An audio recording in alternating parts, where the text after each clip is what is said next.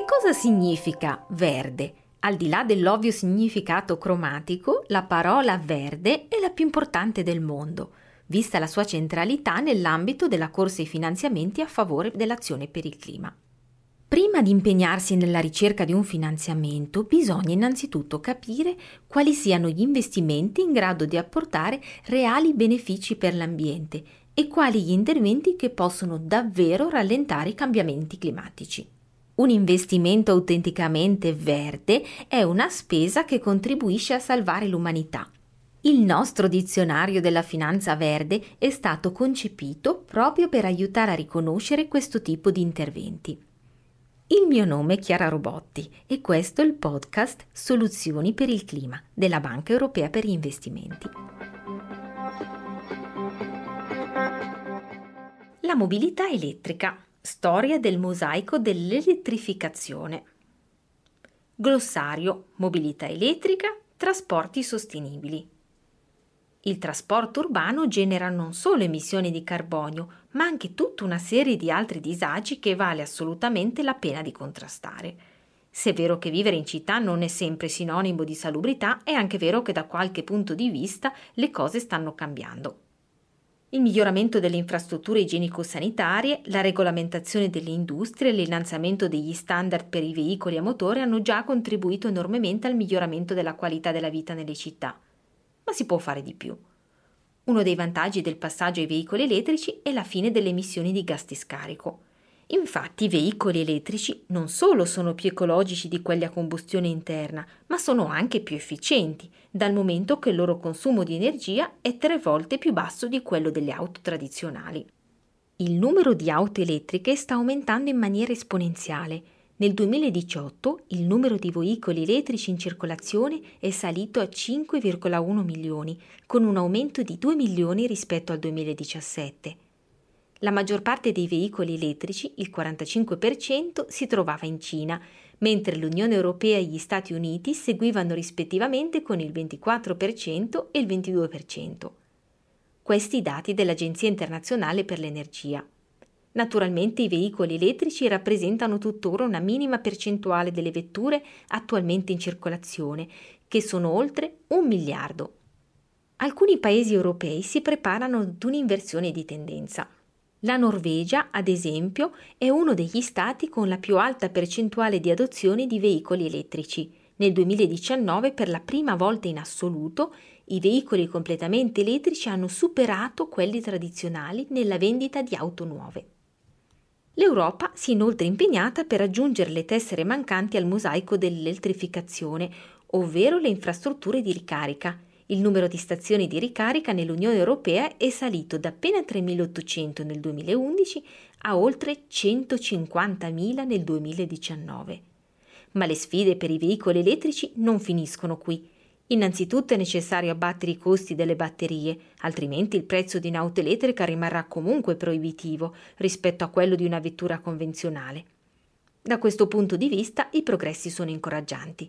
Infatti, tra il 2010 e il 2018 i prezzi delle auto elettriche sono scesi dell'85%. Un'altra sfida è la trasformazione delle infrastrutture di produzione e di trasporto dei veicoli, sia pubbliche che private. Una simile trasformazione presuppone massicci investimenti. A metà del 2018 le case automobilistiche avevano già annunciato investimenti per oltre 30 miliardi di dollari, che alla fine si sarebbero autofinanziati grazie ai risparmi di carburanti e di manutenzione. Si calcola che i benefici inizieranno a superare i costi di investimento entro il 2025 negli Stati Uniti ed entro il 2028 in Germania. Si parlava di emissioni. Va ricordato che le auto elettriche ne producono, solo che non escono dal loro tubo di scappamento. Bisogna fare un passo indietro, al momento della generazione dell'elettricità, che è appunto la prima fonte di emissioni. Su questo fronte le notizie non sono delle peggiori. Infatti in Europa le emissioni legate alla produzione di elettricità sono in continuo calo tanto che da oltre 500 grammi di carbonio per kilowattora nel 1990 sono passate a meno di 300 grammi di carbonio per kilowattora nel 2016. Con una simile diminuzione si può affermare che ormai in tutta Europa le emissioni per chilometro delle auto convenzionali superano quelle delle auto elettriche. Anche la produzione di veicoli elettrici è fonte di emissioni. La fabbricazione di un'auto elettrica richiede infatti più energia rispetto alle auto dotate di motori a combustione convenzionali. Quando si parla di trasporti sostenibili, talvolta anche una migliore qualità delle strade può rientrare nell'azione per il clima. Con i cambiamenti climatici già in atto, infatti, per molti paesi e regioni i rischi legati agli eventi meteorologici estremi sono aumentati. Molte zone, in particolare nei paesi in via di sviluppo e negli stati insulari, sono già interessate da fenomeni quali l'innalzamento dei livelli del mare o la maggiore frequenza o intensità dei nubifragi. L'adattamento ai cambiamenti climatici ha una chiara prospettiva economica e umana Infatti, quando si verificano smottamenti del manto stradale a seguito di un violento nubifragio, i veicoli commerciali pesanti non possono più circolare sulle strade interessate, con ovvie ricadute economiche in termini di perdite di affari. Le stesse strade rimangono inoltre inaccessibili anche per i lavoratori o i visitatori, oltre che naturalmente per i veicoli della protezione civile impegnati nell'emergenza. In una prospettiva a lungo termine, anche la frequentazione della scuola da parte dei bambini diventa impossibile, così come la normale pianificazione della terapia in ospedale. Perché i paesi in via di sviluppo sono così vulnerabili? Il problema risiede nelle modalità di costruzione delle strade che sono state concepite per durare tra i 20 e i 50 anni e per resistere ad una frequenza degli eventi meteorologici estremi non superiore ad una volta ogni 50-100 anni. I cambiamenti climatici portano con sé una maggiore frequenza e violenza di tali eventi.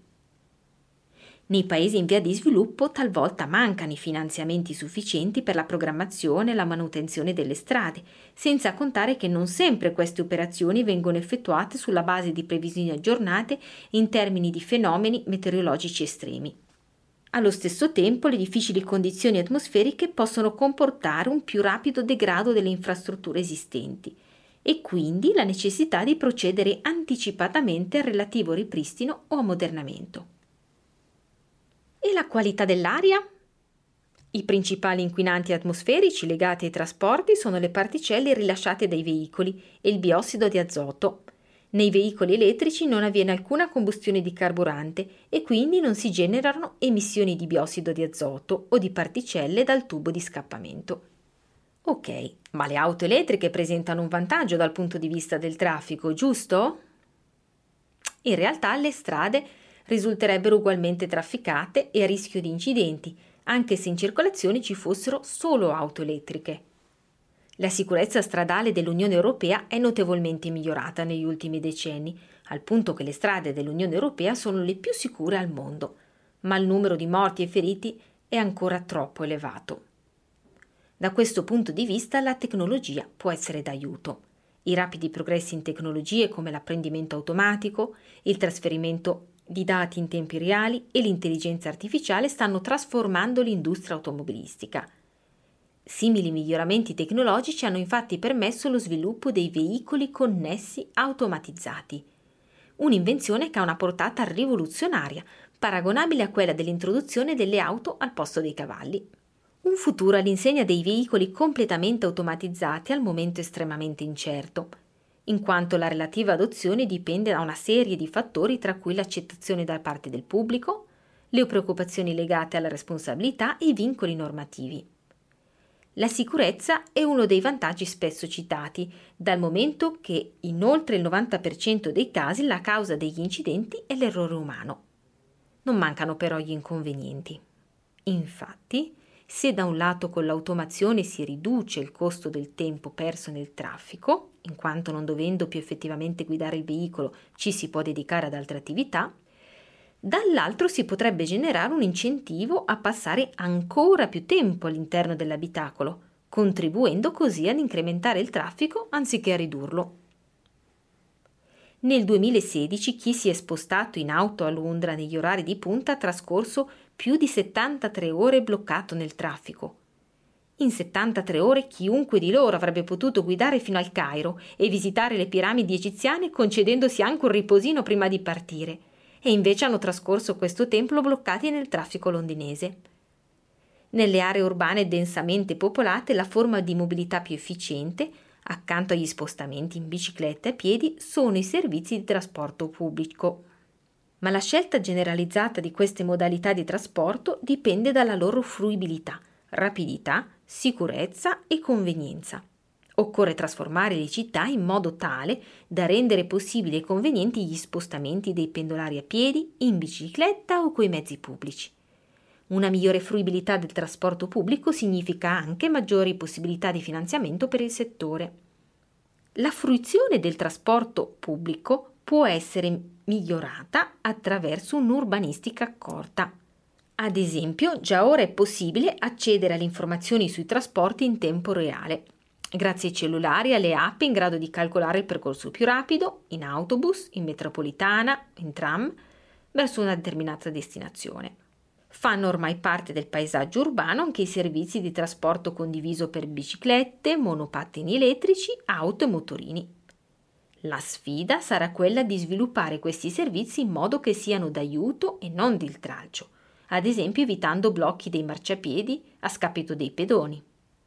Dobbiamo garantire non solo che questi nuovi servizi siano sicuri, ma anche che non si rivelino un'arma a doppio taglio per il trasporto pubblico. Grazie per aver ascoltato il podcast Soluzioni per il clima.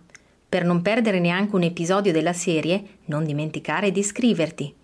Soluzioni per il clima è un podcast della Banca Europea per gli investimenti.